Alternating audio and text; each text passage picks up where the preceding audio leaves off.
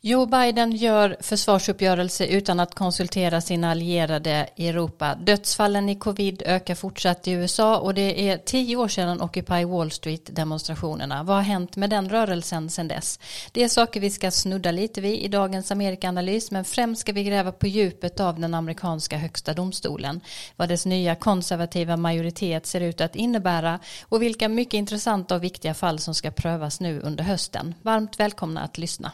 I have a dream. One day, this nation will rise up, live out the true meaning of its creed. This is a place where you can make it if you try. This is a country where anything is possible, no matter who you are. Together, we represent the most extraordinary nation in all of history. We're always looking ahead, ahead to an America that's freer and more just, ahead of an America that never gives up,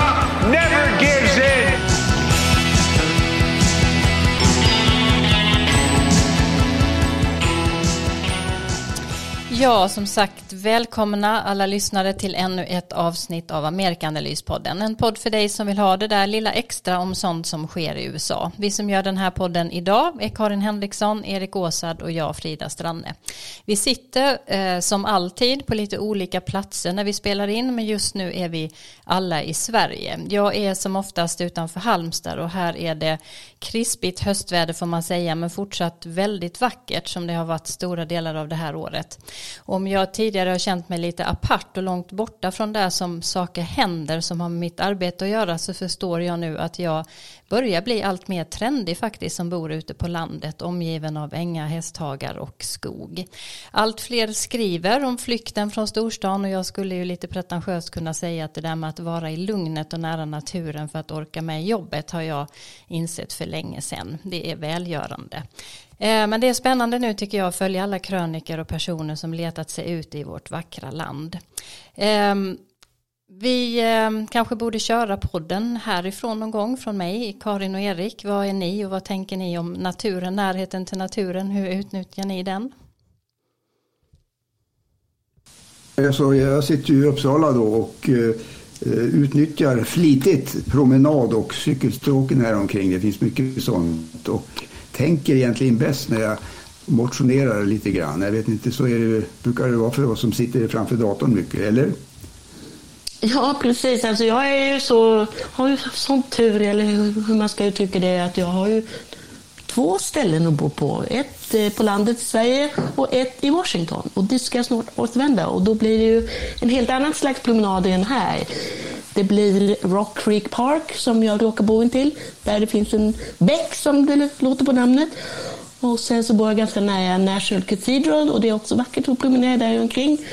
Och snart har vi ju då säsongen med de otroligt vackra höstfärgerna så det ser jag fram emot. Och just i år har det ju blivit lite mer innesittande än vanligt eftersom jag har färdigställt den nya boken som vi har pratat om här i podden. Och den har nu kommit från tryckeriet. Just det. Och den ska vi då äntligen, för vi har ju pratat om den här flera gånger, faktiskt kunna lotta ut, eller hur? Eh, Precis. Ja, så att om ni som lyssnar är intresserade av Karins nya bok, du får säga titeln och förlag på den boken givetvis. Den heter USAs elitförband från grodmän till Navy Seals och Gröna baskrarna och den är utgiven av Lind och Company. Just det.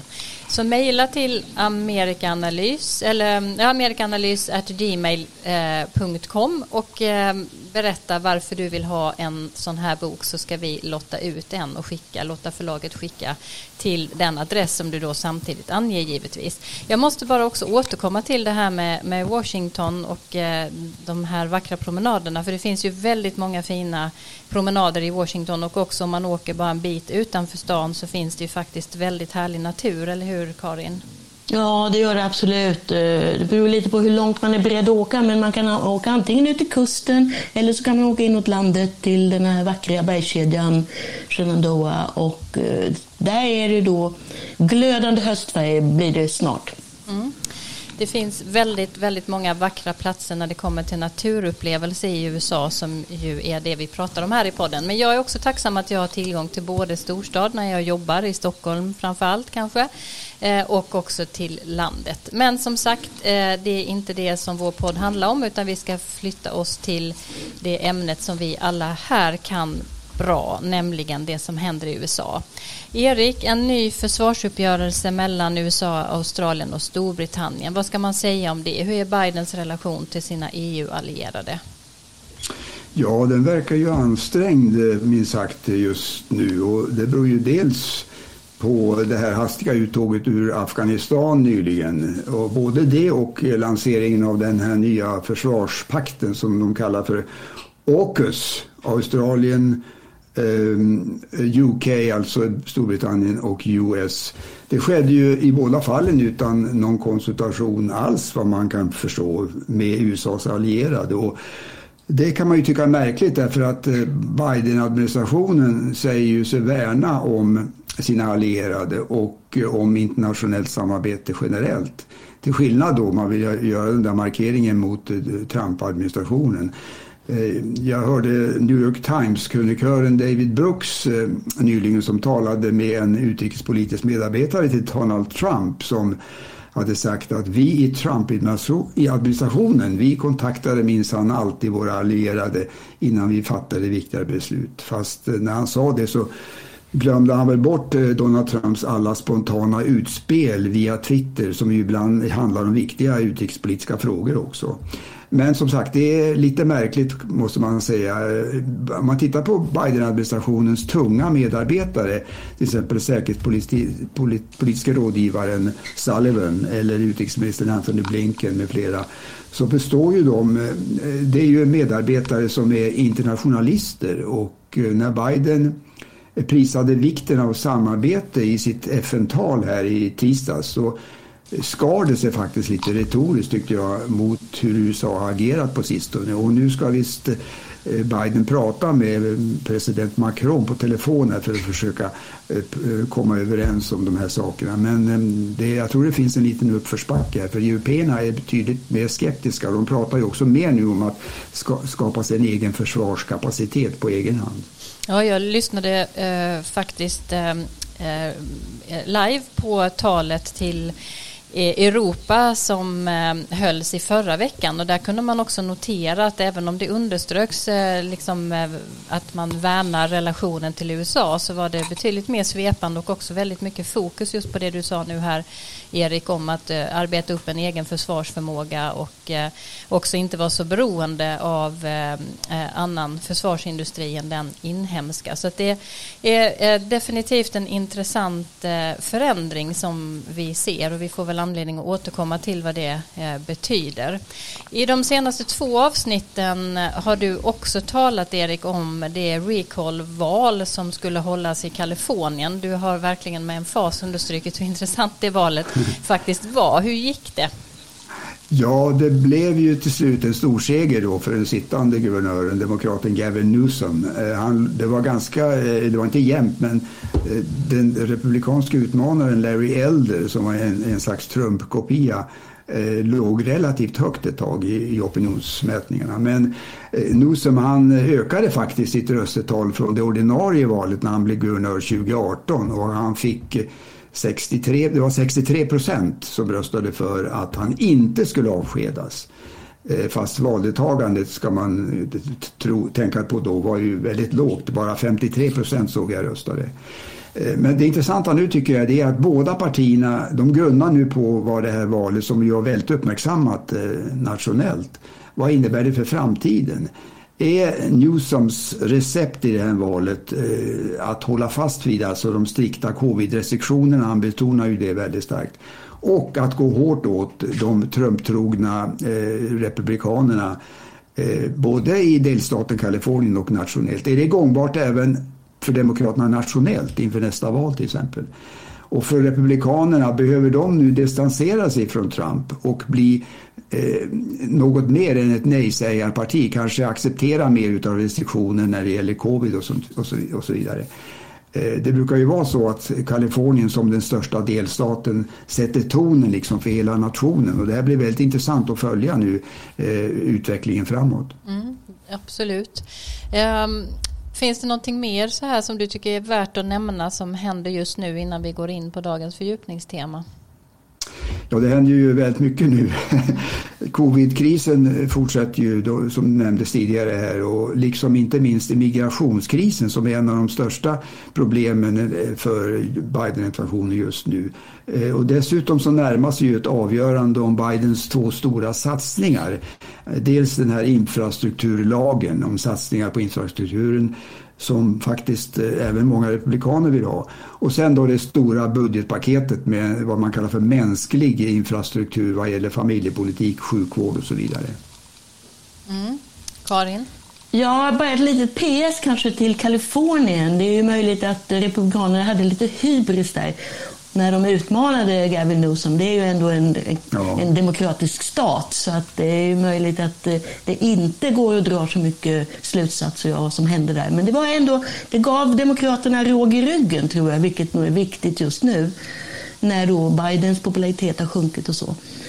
Men annars får vi väl nämna att den har det hänger säkert ihop med vad som pågår vid gränsen. Att det är då människomassor som väller över. Och nu senast är det en ny grupp, nämligen desperata människor från Haiti. Och eh, det är hundratals som bor under en bro i, i Texas. Och allt det där är, det, det är dramatiska bilder som, som eh, sprids då i medierna. Och, eh, just Haiti har dessvärre ingen, ingen som för deras talan utan de har många, flera hundra har helt enkelt eh, deporterats, körts iväg med en gång. Och så skulle det inte vara fallet riktigt om de hade kommit från Kuba till exempel. Och Donald Trump, det här är ju en av hans eh, profilfrågor. Man kan verkligen säga att han eldar på. Och det rör sig definitivt inte om någon medkänsla från hans håll. Utan han klagar då istället på att polis och soldater som vaktade Kapitolium då vid den här demonstrationen som hans anhängare hade kallats till förra lördagen. Det kallades för Justice for J6, alltså man ville försvara vad som hände i januari med strömningen. Men då säger då Trump på sitt, eh, får man säga, ändå slipade sätt att polisen och, och eh, vakterna som, som stod utanför den tomma, de, de tomma eh, områdena framför Kapitolium istället skulle varit eh, vid gränsen där nu jordens avskum samlas, tycker han. Mm. Eh, ja, eh, Erik nämnde ju det här med Bidens infrastrukturpaket eh, och i ljuset av allt detta ni nu har nämnt så är det ju verkligen eh, nödvändigt för honom att få någon politisk framgång. Hur ser det ut för, för just eh, det här paketet, Karin? Ja, det ser väl, det är som Erik säger, det är två paket och det är ganska komplicerade frågor och det handlar om väldigt mycket pengar och eh, Huvudpersonen är en senator som vi har nämnt förut, nämligen Joe Manchin från West Virginia. Och han sätter käppar i hjulet för Joe Biden om och om, och om igen, inte bara i de här frågorna. Och han invänder mot kostnaderna för, för det hela. Och eh, han har nu kastat fram tanken på att, att allt sammans borde uppskjutas till nästa år. Och eh, det kan ju inte betraktas som något annat än en, en trots mot partiledningen. Det vill säga Biden, senatsledaren Chuck Schumer och talmannen Nancy Pelosi. De har ju lagt ner enorm möda på att försöka baxa igenom det här. Och eh, det är mycket, som sagt, mycket komplicerade detaljer. Och de vill helst ha omröstning ganska omgående. Och sen är det också då för hundrade gången, eller hur många gånger det nu kan vara, prat om att det kan bli en nedstängning av statsapparaten därför att man inte kommer överens om hur, hur budgeten ska kunna läggas fram. Ja, det där är ju kutym numera i Washington, att det är återkommande kriser om, om just det. Men jag tror att när det gäller de här nya lagarna, lagförslagen, så kommer de här närmaste veckorna att bli avgörande och jag tror inte att Mankin får igenom sin linje där att man ska skjuta upp allt det här till nästa år. För att då är, då är man ju redan inne i ett valår va? och då kan det vara kört att få igenom någon, överhuvudtaget någon lag här. Eh, problemet för Demokraterna är ju som eh, Karin sa att de är splittrade. Eh, infrastrukturpaketet har ju redan antagits en version av det i senaten. Men några av partiets radikala ledamöter i representanthuset de vill inte rösta för det än. De, de säger vi röstar inte på de här infrastrukturen även om de kanske stödjer det i, i princip. Va? Om de inte samtidigt får försäkringar om att den här stora budgetlagen, budgetpaketet också läggs fram eh, som mer moderata demokrater då, som Mencken eller som Kirsten Sinema från Arizona säger att det är alldeles för kostsamt. Va? Eh, så här kommer verkligen eh, talmannen Nancy Pelosis skicklighet som parlamentariker att sättas på stora prov. Hon är ju en erkänt skicklig eh, ledare i, i, i huset. Och har fått igenom, det var ju hon som egentligen på egen hand fick igenom Obamas sjukvårdslag, eh, Obamacare 2010. Spelade en stor roll för att det gick igenom. Eh, sen, nu kan man ju också undra, eh, var det så klokt att köra fram två sådana här stora och viktiga lagförslag samtidigt. Man brukar ju säga det att man ska fokusera. för att få något gjort, gjort i Washington så måste man fokusera på en sak. Va? Särskilt om det är en stor och omstridd sak. Men här har man kört på två linjer samtidigt, två lagar samtidigt. Och, eh, det är klart, får, han, får, får Demokraterna igenom det här då blir det ju en stor seger alltså för Biden och hans administration. Men, men det kan ju också, som nu börjar, man börjar ju skriva om det har jag sett i vissa eh, publikationer att eh, tänk, tänk om ingen av dem går igenom. hur ser då Demokraternas eh, utsikter ut inför valet nästa år? Mm. Den här splittringen som du nämner i Demokratiska partiet kring de här frågorna Eh, är den mellan den eh, allt starkare vänsterfalangen som ju vann ganska många nya platser eh, i valet förra året och mer så kallade mittendemokrater? Ja. Det är det. Och den, den mitten eller moderata demokrater, de är ju inte så många som är kvar faktiskt i, i, i senaten och knappt några skulle jag säga. Ja, det finns väl en liten grupp i, i huset men det är ju, det är ju en slags vänster-högerparti idag. Nej, förlåt, vänster, eh, center-vänsterparti ska jag säga. Center-vänsterparti då, eh, Med dragning åt vänster skulle jag säga, Demokraterna. Som, som, och inte, det, det, till, till dem hör ju faktiskt Joe Biden själv. Så att det är därför som det blir en väldig kamp här nu att, att komma överens. Mm. Det blir spännande veckor framåt med andra ord, men då går vi vidare.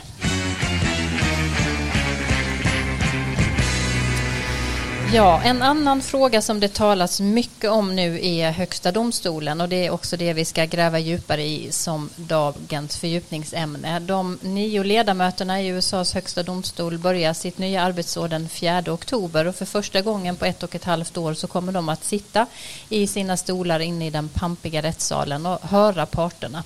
Allmänheten släpps däremot inte in ännu. Ställningen är som bekant numera 6-3 till det konservativa blocket efter att Donald Trumps tre kandidater godkändes av senaten. Den nyaste medlemmen Amy Coney Barrett eh, heter hon och nu väntar flera tunga och kontroversiella mål. Kan du säga någonting om de här målen som nu ska tas upp eh, inledningsvis, Karin? Ja, alltså det kommer att bli två stycken mål som handlar om invandring och deportationer. Och sen så är det i synnerhet två mål som man kan räkna med kommer att förekomma mycket i både eh, mediebevakningen och i debatten.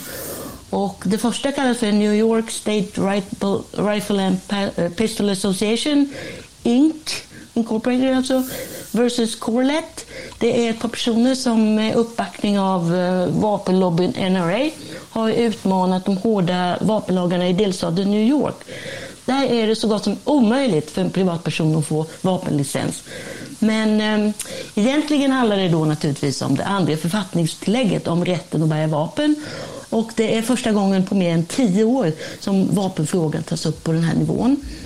Och det kommer då visa sig då alltså om, om då de här, den här 6-3-majoriteten tycker att eh, rätten att bära vapen handlar ja, alltså enskilda människor, medborgare, människor, eh, medborgarna har rätt att bära vapen. Inte bara staten så att säga.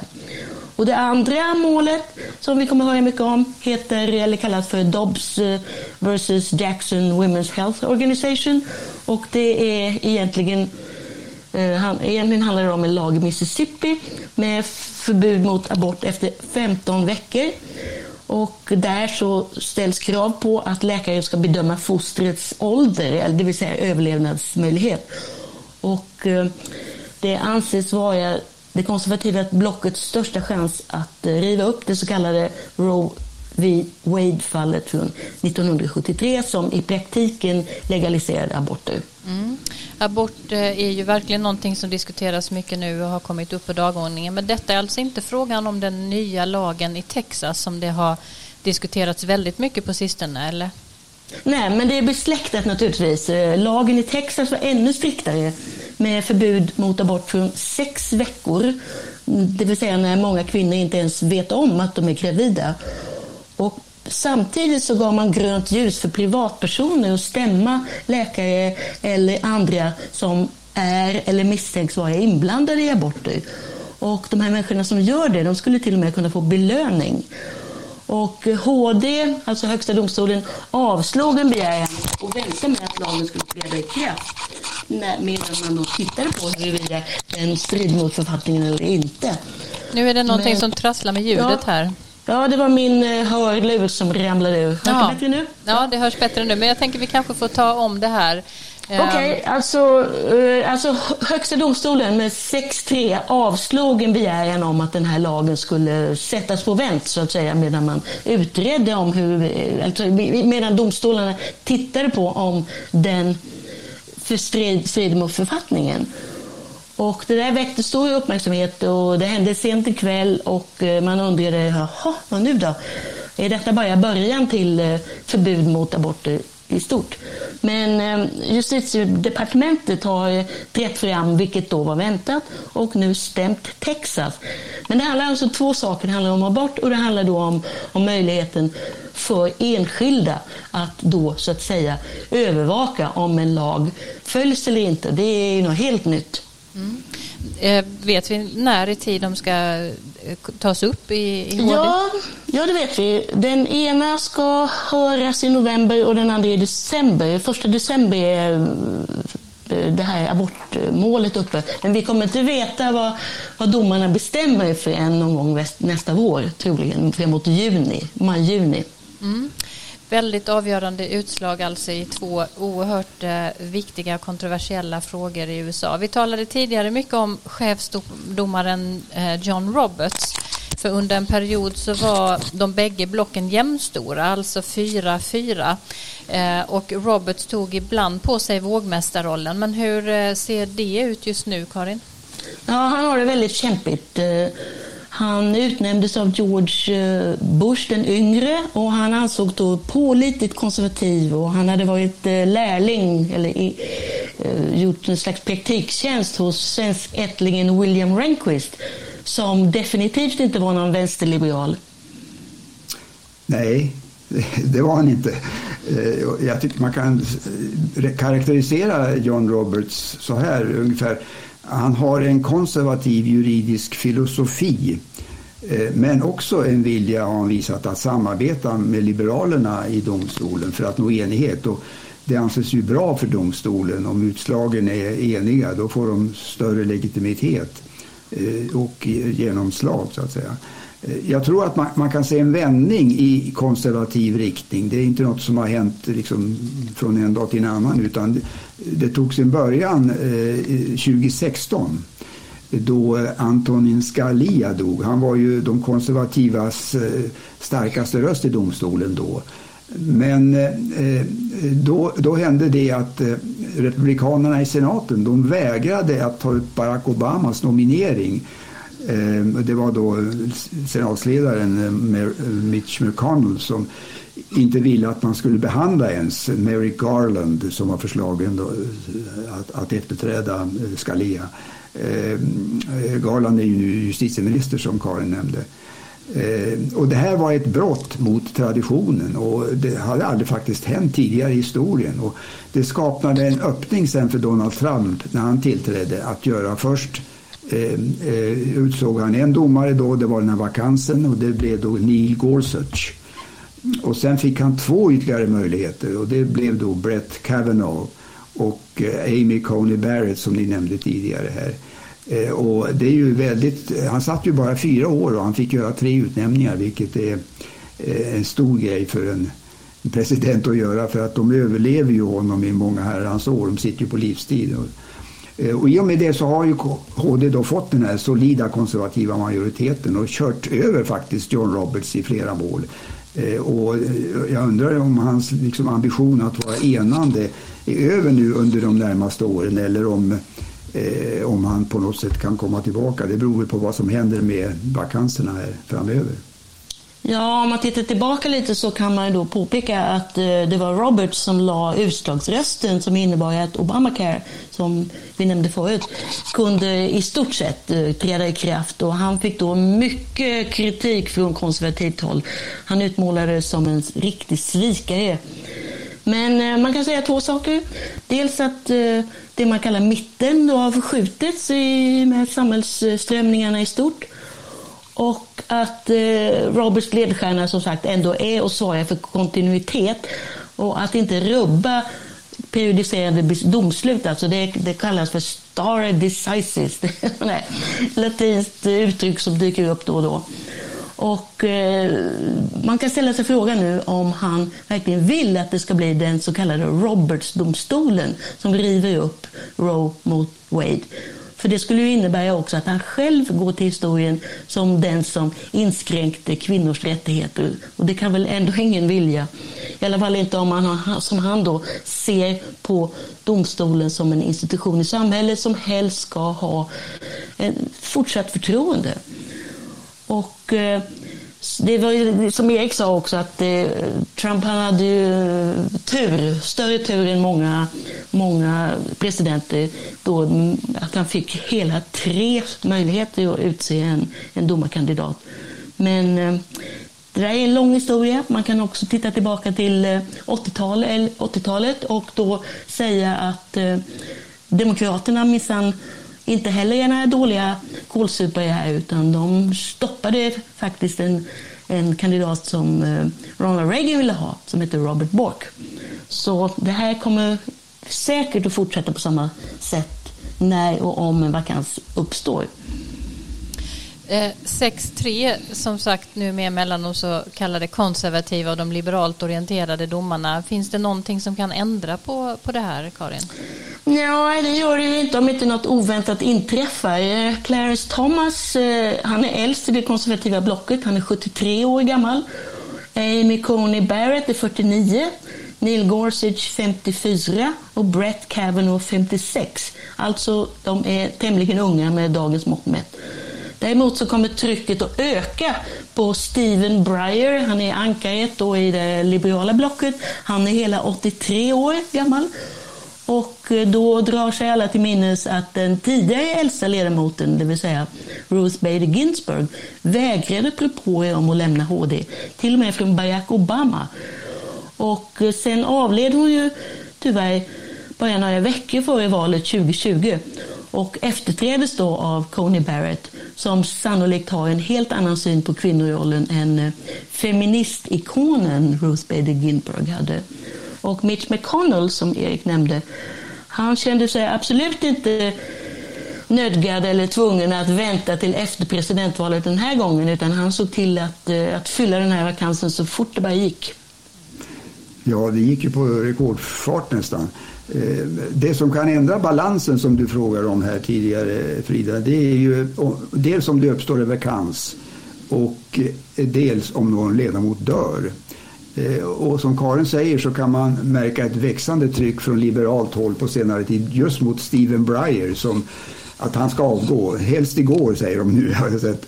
Eh, och Liberalernas farhåga här det är att om Breyer som alltså är äldst av ledamöterna nu att han ska vänta, om han väntar med att avgå tills efter kongressvalet eh, i november 22 Eh, och om Republikanerna då vinner tillbaka majoriteten då blir det nästan omöjligt för Biden att få igenom en ny liberal domare. Eh, republikanerna i senaten som ju behandlar alla eh, nomineringar. De kommer inte ens, tror jag, att ta upp en sån kandidat till behandling. Det vet vi ju nu efter Garland-fallet. Och då måste Biden välja en moderat kandidat som även kan stödjas av motståndarna. Och det lär inte ändra på domstolens konservativa kurs. Mm. Men eh, är det inte tal om att möjligheten finns att öka antalet ledamöter och att det då skulle kunna förändra balansen? Ja, det stämmer. Och eh, det, det finns faktiskt inget som säger att eh, domstolen ska ha ett visst antal ledamöter. Utan det har varit faktiskt lite under historiens lopp. Och eh, i läger då där man eh, beklagar den här tilltagande politiseringen vid utnämningarna så framhålls att en lösning då vore att öka antalet domare, kanske till 13. Och eh, det skulle räcka med ett majoritetsbeslut i kongressen och presidentens namnteckning för att det skulle gå igenom. Men det här är väldigt laddat. Det finns ett begrepp som används, court packing. Och det går tillbaka till Franklin Roosevelt som eh, tog till det knepet på 30-talet för att få igenom sina så kallade New Deal-reformer. Och eh, i republikanska kretsar så protesterar man ju väldigt eh, högljutt mot det här och tycker att nio är lagom. Men det är också så att många demokrater ställer sig tveksamma. Däribland faktiskt troligen Joe Biden själv. Han var ju ordförande i senatens justitieutskott under många år och eh, han tillhör dem då som värnar om traditionerna och eh, förmodas vara motståndare. Och istället så tog han till det där gamla knepet att man tillsätter en utredning och den har faktiskt fått väldigt omfattande direktiv. De ska granska frågorna om domare och tjänstgöringsår och rutiner. Men ehm, det kan ju bli som det ofta blir, att den kommer bordläggas. Och eh, bara ett par små eh, anmärkningar till och det är att eh, domstolen, högsta domstolen åtar sig ganska få mål, dessutom färre och färre, inte ens hundra per år i ett så stort land. Och eh, det är många som beskyller domarna för att avkalla, eller för att eh, avkunna så kallade snäva domar. Alltså domar som egentligen bara rör frågan som de har framför sig och inte då ska betyda någon, någon genomgripande förändring i själva i, i samhället. Och eh, det där det, det, är nog bekymmersamt för Robert själv tror jag och för domstolens eh, trovärdighet i stort. Mm.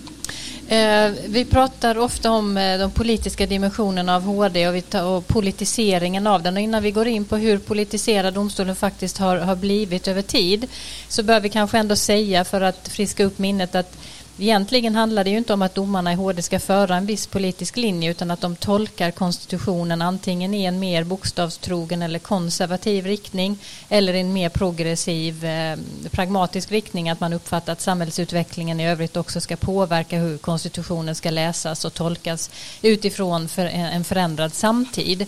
Eh, så här handlar det ju egentligen om juridiska sätt att tolka eh, konstitutionen. Men eh, ändå har vi hamnat i ett läge nu där det har blivit blivit oerhört politiskt laddat. Hur går debatten kring den här politiseringen, Karin? Ja, den är minst sagt hetsig. Och bara ett litet PS där också så kan man säga att Merrick Garland, när eh, Barack Obama lyfte fram honom som sin kandidat, betraktades som en moderat eh, domare och dessutom var han över 60 år, vilket ju då skulle betyda att han kanske inte skulle sitta där i många årtionden till. Men det räckte alltså inte att Barack Obama, som ju var en försiktig general på många sätt, att han då valde en person som han trodde att många skulle godkänna eller godta eller tycka till och med vore bra, att det skulle lugna ner stämningarna. Istället så var det definitivt nej från Mitch McConnell. Och eh, när jag satt och tänkte på det här så kom jag att tänka på förr i världen seriefiguren Fantomen. Man visste att han lämnade sin grotta ibland men det var, det var ingen som hade sett honom. Ungefär så var det med, med Högsta domstolen i många årtionden. De syntes sällan offentligt. Men det där har ändrats som så mycket annat. De är eh, ute mer och mer och talar. De skriver böcker och de, de skriver naturligtvis inga debattinlägg. Men det framgår ibland vad de tycker när de blir utfrågade till exempel sina universitet där de gick själva. Och eh, nu senast då var det Amy Coney Barrett som fick en del att lyfta på ögonbrynen.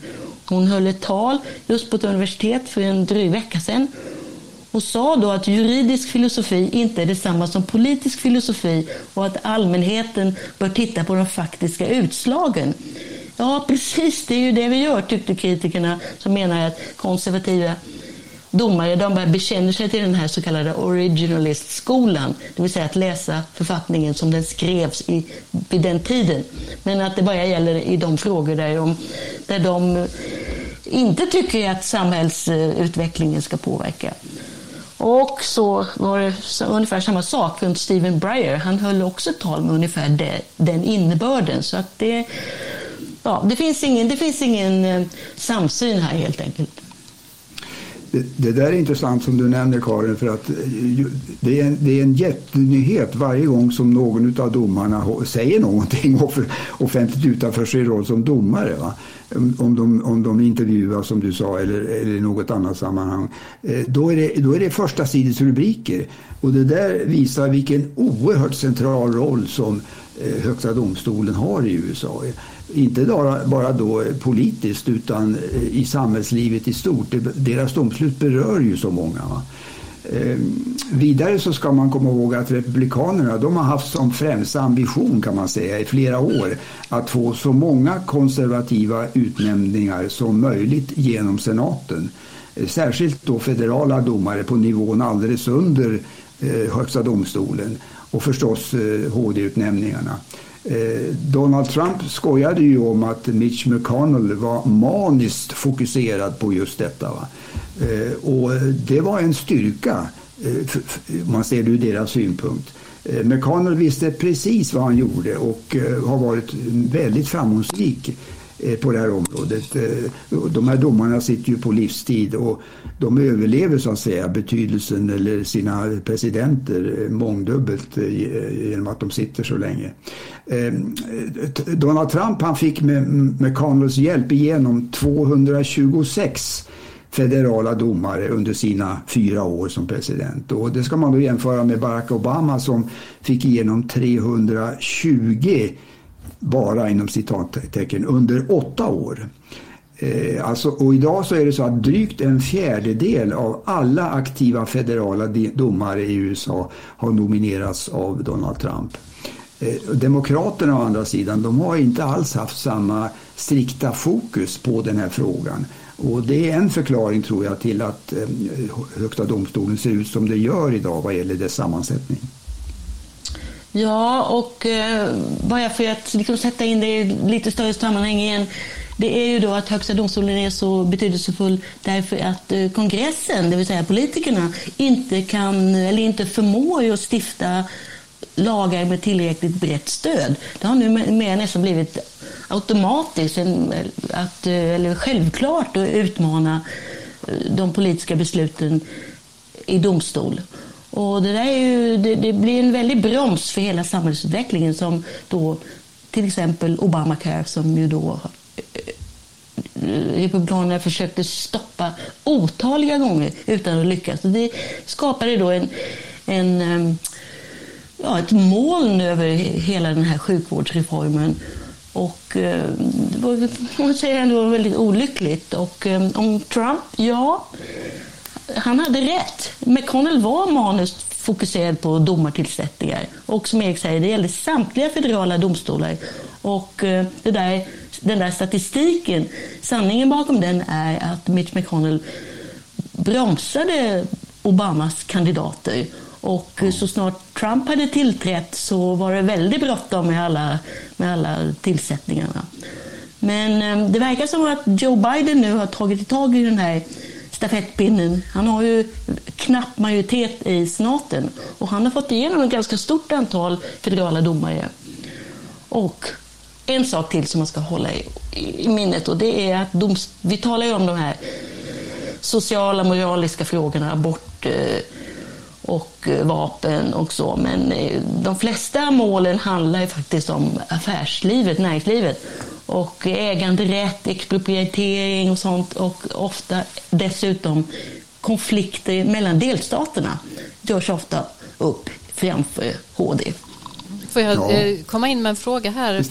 Jag tänker på de här federala domarna som ju då eh, finns så många och som utsätts som Trump framgångsrikt eh, utsåg. Är det de som avgör i de här eh, målen som rör till exempel eh, hur man ritar valdistrikt, gerrymandering och eh, eh, vallagar i, i delstaterna? Eller vad, vad sker det? Ja, det var en bra fråga. Jag skulle gissa att de måste ju avgöras i, i de egna domstolarna. Alltså, varje delstat har ju ett, ett eget delstatsväsende med en egen eh, högsta domstol. Mm. Ja, så är och det. sen kan det naturligtvis gå vidare och det, för då finns säkert sätt att göra det, hur, hur man ska ta upp det inför HD. Det kommer ju vara några sådana såna fall också. Mm. Ja, jag tänkte på just det, att det har blivit eh, så laddat och att eh, det lyfts vidare, de här olika eh, vallagarna som nu eh, det diskuteras så mycket. Men eh, HD, för att gå tillbaka till det, en, en trend är väl att allmänheten förändrar sin syn på HD också, Erik? Ja, det har man kunnat se faktiskt under det sista året här nu. Att eh, de tycks inte, den stor, majoriteten tycks inte uppskatta Högsta domstolen på samma sätt som man gjorde förr. Det har ju varit en av de mest uppburna institutionerna i det amerikanska samhället. Och idag så är, är det bara knappt hälften som har förtroende för Högsta domstolen, 49 procent eh, mot 58 procent för ett år sedan enligt en CNN-undersökning som jag såg från i somras. Och det är ju svårt att veta varför. De där siffrorna går väl lite upp och ner men kanske har det att göra med den här politiseringen som vi har pratat om och som jag tror att eh, framförallt eh, oberoende väljare inte alls gillar. Nej, och eh, också efter den här eh, omstridda Texaslagen, abortlagen i Texas, så har stödet för abort också ökat. 31 procent eh, sa i en mätning nyligen att de är för att aborter ska vara tillåtna utan några undantag. Och 31 procent är för aborter med vissa undantag och då tar man, eller talar man ju normalt om eh, våldtäkt, incest eller fara för moderns liv. Och det är det här som är den verkliga faran för domstolen, nämligen att den dömer på ett sätt som går emot allmänna opinionen. För att det är faktiskt en majoritet för att abort ska vara tillåtet i landet. Och detsamma gäller ju vapenlagarna, att det finns ett starkt folkligt stöd för vissa typer av restriktioner, till exempel bakgrundskontroll och så. Så att det är, den är en fara. Och det är säkert någonting som John Roberts funderar på på kvällarna när han ska sova. Eh, en sak som jag har funderat på det är just, gäller just abortfrågan som är så aktuell nu igen. Eh, och det är varför lägger inte Demokraterna fram ett lagförslag i kongressen om bevarad aborträtt? Eh, och nu har de ju majoritet där eh, och vi vet inte hur det blir efter valet nästa gång. Eh, de skulle ju kunna lägga fram till exempel Roe vs Wade domslutet med vissa lämpliga ändringar och då skulle aborträtten eller kvinnans rätt att själv få välja få ett lagfäst skydd som det inte har idag och inte vara beroende av vad nio domare tycker i domstolen. Varför tror ni att de inte gör det, Karin? Nej, men jag tror att det beror på att man trots allt inte är säker på att det skulle gå igenom. Och mm. sen så tror jag också att man kanske inte vill låta detta ta tid. Men vi har ju sagt nu under den här stunden att eh, de, kongressen kan inte klara flera tunga frågor på en gång. Och sen tror jag också att man, man faktiskt drar sig för att då om inte göra ett så viktigt beslut som fattades av Högsta domstolen. Det är ju också då att sänka domstolens legitimitet, så att säga. Nu, nu är jag ju... Mitt, mitt, min poäng skulle inte vara att man skulle omintetgöra ett beslut utan man skulle snarare konfirmera ett beslut som redan är fattat. Och, men jag tror alltså, att man bygger på den existerande det existerande domslutet. Men jag tror det ligger en poäng i det du säger att det skulle ju bli en kolossalt motstånd ifrån republikanskt håll och, och den här frågan skulle komma upp igen och bli väldigt särskiljande. Men Eh, å andra sidan så verkar ju opinionen vara, eh, vara snarast till fördel för de som vill bevara aborträtten. Eller vad tror du eh, Frida? Nej, jag har, jag har, inte någon eh, kunskap om de här frågorna men jag tänker bara att det har ju hänt någonting för Biden-administrationen talade ju om att stämma Texas för de här nya lagarna som kränker kvinnors rättigheter så grovt. Eh, det vet jag inte om ni kan utveckla någon av er vad det betyder. Ja, det gjorde de ju och det får vi se nu. Då handlar det ju om justitiedepartementet och eh, delstaten så att säga, det vill säga federala staten mot, eh, mot delstaten. Och det där är ju en jättestor fråga som har eh, stötts och blötts i, under hela USAs historia. Så att de sitter nog och jobbar där på justitiedepartementet med, med argumenten. Men tillbaka till Erik. Ja, det här är ju så komplicerat. Alltså, det är ju också... Ja, men det är, som, det är komplicerat i Sverige också. Och det handlar ju om, om när tidpunkten ska vara, när det är möjligt då att utföra aborter. Och jag, jag, jag skulle tro att politikerna i USA faktiskt inte vill börja röra i den grytan. Och det kanske till och med gäller Republikanerna, att de inte skulle våga lägga fram ett så, eller klubba ett sådant förslag, för då skulle det vara de som, som då gick emot opinionen också. Mm. Eh, om man vill följa HDs arbete, eh, Karin, nu inför den här väldigt intressanta hösten, vad har du för tips att ge då? Ja, jag brukar själv titta på en blogg som kallas för SCOTUS blogg. Alltså SCOTUS betyder ju Supreme Court of the United States. Det är samma liksom förkortning som POTUS och FLOTUS, det vill säga President of the United States och First Lady of the United States. Och de rapporterar så att säga live när det är några viktiga pläderingar och de har mycket detaljerade genomgångar av eh, argumenten för och emot, de har lagtexterna och eh, de har analytiker då som tippar hur det ska gå. Och, eh, så det, det, det är väldigt bra. Och sen finns det en annan mer teknisk sajt som heter Ballotpedia .org Och där är också då otroligt genom, ja, detaljrika genomgångar av fallen. Mm. Den sidan har jag faktiskt precis suttit med idag och brottats med lite under, inför en artikel som jag skriver om utmaningar mot amerikansk demokrati.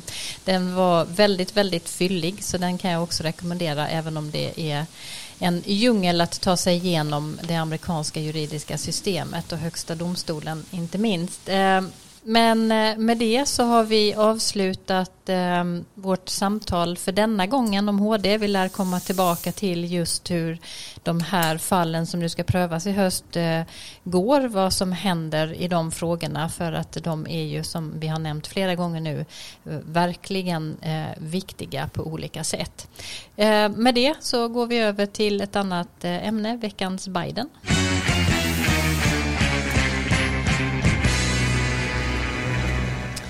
Biden höll sitt första tal vid generalförsamlingens öppnande i FN-skrapan. Eh, han upprepade sina försäkringar om att USA är tillbaka, att allianser är viktiga och att diplomati är bättre än militära maktmedel.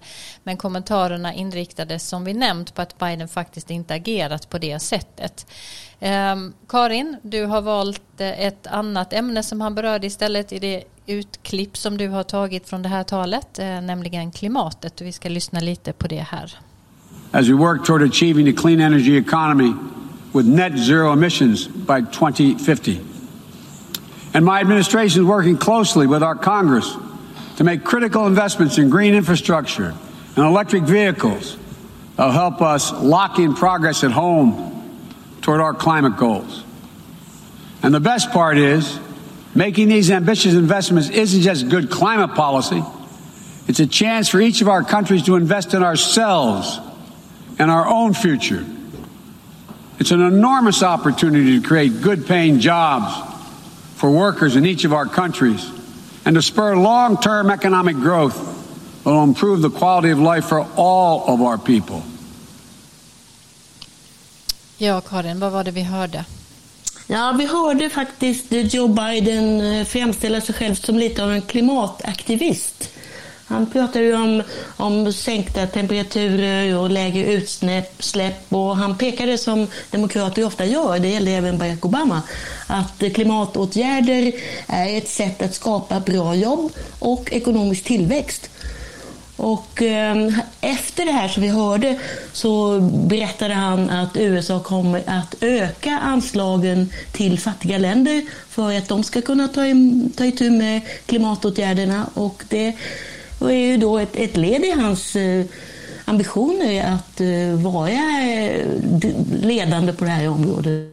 Han såg till att USA eh, inte skulle gå över Parisavtalet och så vidare. Så det var en signal till världen om att där är nog USA tillbaka. Sen får vi väl se då om, om kongressen kommer att anslå medel till de här åtgärderna som man vill göra hemma i USA. Mm. Jag har läst eh, några dokument och det framgår ju på många olika sätt att han verkligen tar klimatfrågan på stort allvar och att han har ambitiösa planer. Eh, men han har ju också som i de andra frågorna här en eh, kongress han måste jobba med i de här frågorna och det är ju eh, väldigt bråttom så det blir intressant att se hur politiken hänger med i den eh, situationen som är. Hörde, hörde ni på hela talet? har du lyssnat på det Erik? Ja, jag lyssnade på det. Vad tänkte du på? Ja, det var ju traditionellt Biden-tal kan man säga. Traditionellt demokratiskt tal av en demokratisk president. Det är liksom någon slags återställningspolitik försökte han presentera där från Trump-åren. Och, eh, men som sagt, det, det, sker ju ett läge då, då omvärlden har blivit um, överraskad över de här besluten som han, administrationen har tagit här utrikespolitiskt på sista tiden. Vi har kommit till slutet på dagens Amerikaanalyspodd och vi avslutar som alltid med att ta upp några saker som vi tycker har fallit bort i nyhetsflödet. Erik, ska du börja idag med vad du tycker borde fått lite mer utrymme? Ja, det, jag har noterat att det fortsätter att utges ständigt nya böcker om Donald Trump. Han fortsätter att vara intressant för många författare och eh, några har då, handlar specifikt om hans kaotiska sista år eh, och sista månad efter valet och sådär. Eh, senast är det en bok som heter Peril utav eh, författarduon Bob Woodward och Bob Costa på Washington Post. Och i reklamen för de här böckerna så sägs det ofta att det här är den definitiva berättelsen inom citat om Donald Trump i Vita huset. Men det, så är det sällan eller aldrig. Det där är PS-slogans som eh, förlagen skriver ihop. Eh, varje bok som jag har sett de har liksom en skärva utav verkligheten av vad som hände under Donald Trumps tid. Men jag väntar ännu på den bok eller dokumentär Eh, eller film som ger en samlad bild av vad som skedde inför och efter valet eh, 2020. Det väldigt omstridda valet som eh, Biden vann mycket stort men som Trump fortfarande faktiskt, det är ju snart ett år sedan valet, fortfarande hävdar han att han, att han vann det. Det är otroligt. Eh, vidare vad Trump och andra nyckelpersoner faktiskt gjorde i samband med stormningen av Kapitolium den 6 januari. Och hur nära USA var då en regelrätt statskupp. Eh, en hel del tror jag kommer att avslöjas genom den här 6 januari-kommitténs pågående arbete som vi talade om i förra podden. Men när, undrar jag, kommer den stora boken eller Netflix-filmen som kan ge oss den korrekta och fullständiga bilden av de här åren? Mm, väldigt spännande. Jag tror att vi kan vänta oss både en Netflix-film eller serie och böcker, men frågan är när vi kan avgöra om det är den korrekta och fullständiga bilden. Det är inte säkert att det är samma sak. Eh, men eh, Karin, vad har du eh, tänkt på? Nu har, hon, nu har du mutat dig tror jag.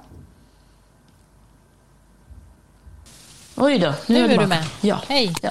ja, tyvärr måste jag väl då ta en sak som borde vara bortglömt men som inte är det, nämligen covid-statistiken. Det är då eh, fortsatt eh, höga dödstal och eh, nu har man satt ut vita flaggor på den här stora öppna platsen framför kongressen som kallas för The Mall. Den var nästan helt vit och det där är oerhört tragiskt. Och det finns nu siffror som tyder på att covid, eller pandemin kommer att påverka befolkningsstatistiken i stort. Och jag såg just siffror från Alabama där man konstaterade att det var fler som dog än som föddes förra året. Och det har mm. aldrig hänt i den delstatens historia. Och eh, något liknande kan väl tyvärr ske i år. Men jag tänkte säga en sak till. Förra gången så talade vi om att det har gått 20 år sedan 11 eh, september-attentaten. Och det är ett annat så att säga, minnesår i år, nämligen att det har gått tio år sedan den här kampanjen som kallades för Occupy Wall Street. Det var ju då människor som faktiskt ockuperade, om man kan ta till det ordet, eh, en, en park nära börsen, alltså nära Wall Street, nära liksom den amerikanska kapitalismens hjärta. Och de hade ju då budskapet att de var de 99 procenten, medan då det är en, den rikaste 1 procenten som jobbar och handlar på börsen. Och eh, det slutade ju med att polis ingrep med hänvisning till allmänna ordningen och så vidare. Och eh, det var ju djup sorg över detta inom vänstern. Men idag, tio år senare, så gör de ganska belåtna summeringar eller tillbakablickar. Och de konstaterar då att Occupy Wall Street faktiskt förändrade samhällsdebatten. Det var en gnista. Och att mycket som har skett sen kanske inte skulle ha skett annars. Och det de pekar på då det var att den här Tea Party-rörelsens eh, budgetsnålhet eh, liksom på något sätt försvann. Och att man ser nu då att det finns ett önskemål i amerikanska folkdjupet så att säga och att Joe Bidens seger var ett tecken på det. Att folk vill ha bättre, de vill ha mer jämställda villkor. Och andra saker då som man pekar på är då den framgångsrika kampen för högre löner, högre minimilöner, 15 dollar i timmen. Och på Bernie Sanders eh, presidentkandidaturer. Och han kom ju mycket längre än någon någonsin hade vågat gissa. Och Elizabeth Warrens väldigt synliga profil. Så att ehm, om jag får göra lite mer reklam för en bok som jag har skrivit så skulle jag göra det nu, nämligen vänstern i USA, där jag beskriver då att vänstern faktiskt är och har varit stark och att detta då är ett tecken på det. Och att Occupy Wall Street alltså inte var bara en, en dagsfluga eller dagsländare. Det, det ledde till förändringar. Mm. Eh, jätteintressant. Karin har skrivit massor av böcker och eh, googla på hennes namn så kommer de här olika titlarna upp alldeles säkert. Och glöm inte då ni som vill vara med i utlottningen av hennes senaste bok om amerikanska elitstyrkor att mejla till amerikanalys.gmail.com så är det någon av er som kommer att få ett ex av den. Därmed är dagens Amerikanalys slut och vi tackar för oss. Jag tackar er, Karin och Erik, för ännu ett intressant samtal och Johan Lindström för ljudillustrationer. Om ni vill hör ni oss igen om 14 dagar. Tills dess, var rädda om om er själva och varandra och njut av den krispiga höstluften. I have a dream. One day, this nation will rise up, live out the true meaning of its creed. This is a place where you can make it if you try. This is a country where anything is possible, no matter who you are. Together, we represent the most extraordinary nation in all of history. We're always looking ahead, ahead to an America that's freer and more just, ahead of an America that never gives up.